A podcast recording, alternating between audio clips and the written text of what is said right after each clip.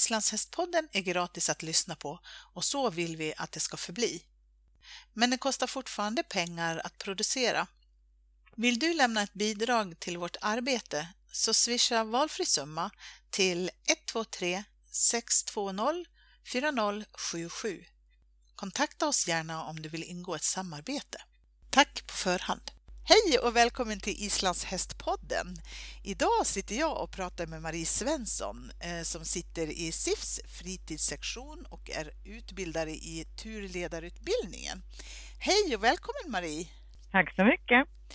Vi ska prata om den här turledarutbildningen som kommer nu här framöver.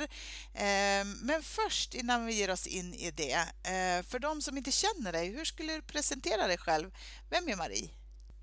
Jag är en 47-årig lärare, gift, tvåbarnsmor och sen så har jag eh, såklart stort intresse för hästar och speciellt Islands hästar och jag tycker väldigt mycket om att rida tillsammans med andra ute i naturen. Ja, vad trevligt! Och innan vi går vidare om det här med turledarutbildningen, lite kort bara. Vad är SIF eh, fritidssektion för någonting? SIF eh, fritidssektion är en, eh, en sektion där eh, vi som sitter och arbetar för fritidsrutan och eh, det är ju så att de allra flesta som äger och rider islandshäst är ju faktiskt fritidsryttare och inte tävlande. Mm. Så att det finns eh, många som kan ha nytta av det vi gör och vi försöker planera och genomföra aktiviteter eh, för alla medlemmar. Och så håller vi på att bygga ut till exempel ett bibliotek med så man kan hitta de olika eh, ridlederna i Sverige och ja, det händer mycket inom vår sektion just nu. Vad spännande! Det här med turledarutbildningen då, det var det som ni har tagit fram nu. Vem är det som kan gå på den? Det kan man göra om man är medlem i Svenska islandshästförbundet och det är, vänder ju sig till de som är intresserade av att arrangera och genomföra ridturer för lokalklubbarna eller föreningen och distriktens medlemmar. Och eh, vi hoppas att många är jättesugna på att gå. Tanken är ju egentligen att Islandshäst-Sverige är indelad i distrikt och vi kommer att utbilda, just nu är det 14 distrikt och vi kommer att vara ute i sex av distrikten nu under, under hösten och vintern. Och då tänker vi att eh, man skickar, eh, klubben skickar medlemmar som går vår utbildning och de som har gått vår utbildning ska sen i sin tur utbilda medlemmar hemma i klubbarna. Mm, Okej. Okay. Hur omfattande är den här utbildningen då? Det är en endagarskurs och det är en, en ren basic-utbildning kan man säga. Vi, vi spänner över många bitar och riktar in oss på att lära oss lite och mycket. Den varar cirka sex timmar och vi har tänkt oss från klockan 9 till 15. Mm. Och kan du ge exempel på vad det är för innehåll? Vi kommer att prata om eh, ridning och allemansrätten. Vi pratar också om eh, turledarskapet, hur man skriver en bra inbjudan och vad man bör tänka på både före, under och efter ritten. Och vad det kan vara viktigt att ha för utrustning, alltså säker utrustning både för ryttaren och hästen hur man rider säkert i en större grupp och vad man ska tänka på när man rider i trafik. Och mycket av de här sakerna går ju in i varandra. Mm. Och sen så tar vi också upp en del första hjälpen för både människa och, och häst. Men eh, det är ju egentligen, eftersom det är en sån här basic kurs så är det mest att påminna folk om vad man, man redan har lärt sig en gång och vill man fördjupa sig så, så får man eh, i så fall gå en riktig HLR-kurs. Ja, just det. Precis. Finns det någon litteratur eh, som hör till utbildningen som ni kommer att använda er av? Ja, det finns ju egentligen väldigt, väldigt mycket bra saker som har producerats i, i ämnet. Vi kommer att utgå från ett häfte som heter Allemansrätt och ridning på annans mark och det har Marianne Andersson skrivit inom projektet Hästen i Skåne 2009. Men eh, sen har vi också hittat annat bra material på både Naturvårdsverket och Konsumentverket, Transportstyrelsen, SIF och Svenska Ridsportförbundet.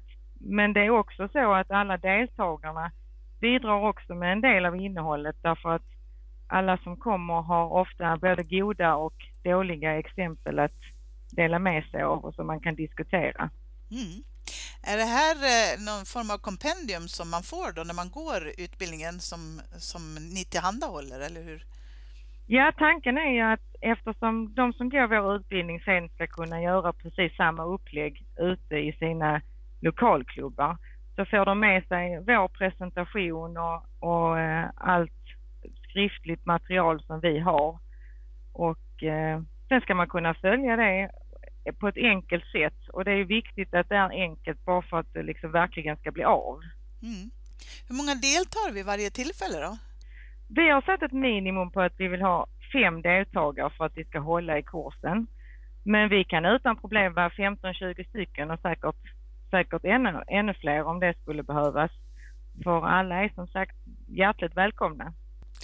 Kostar det något? Det kostar ingenting för den enskilde att gå utbildningen.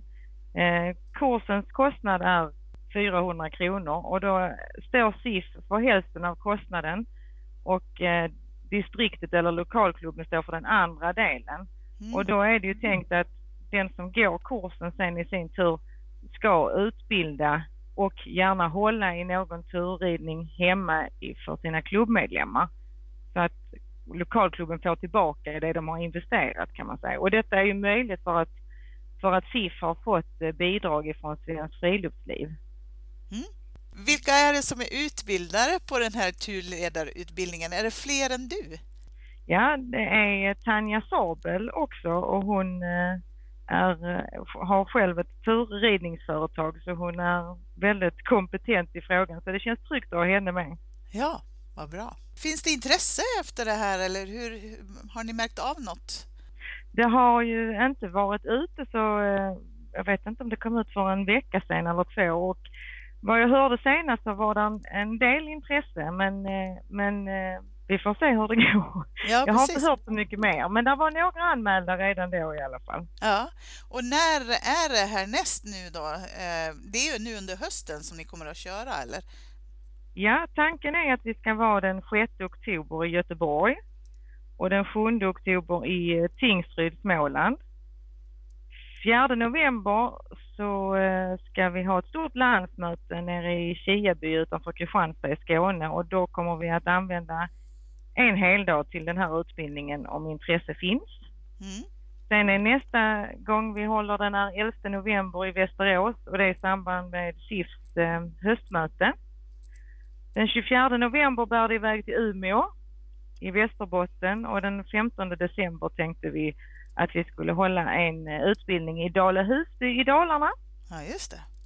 Precis. Och här kommer man själv utan häst då förstås? Ja, det är bara, bara människor på plats. Ja, precis.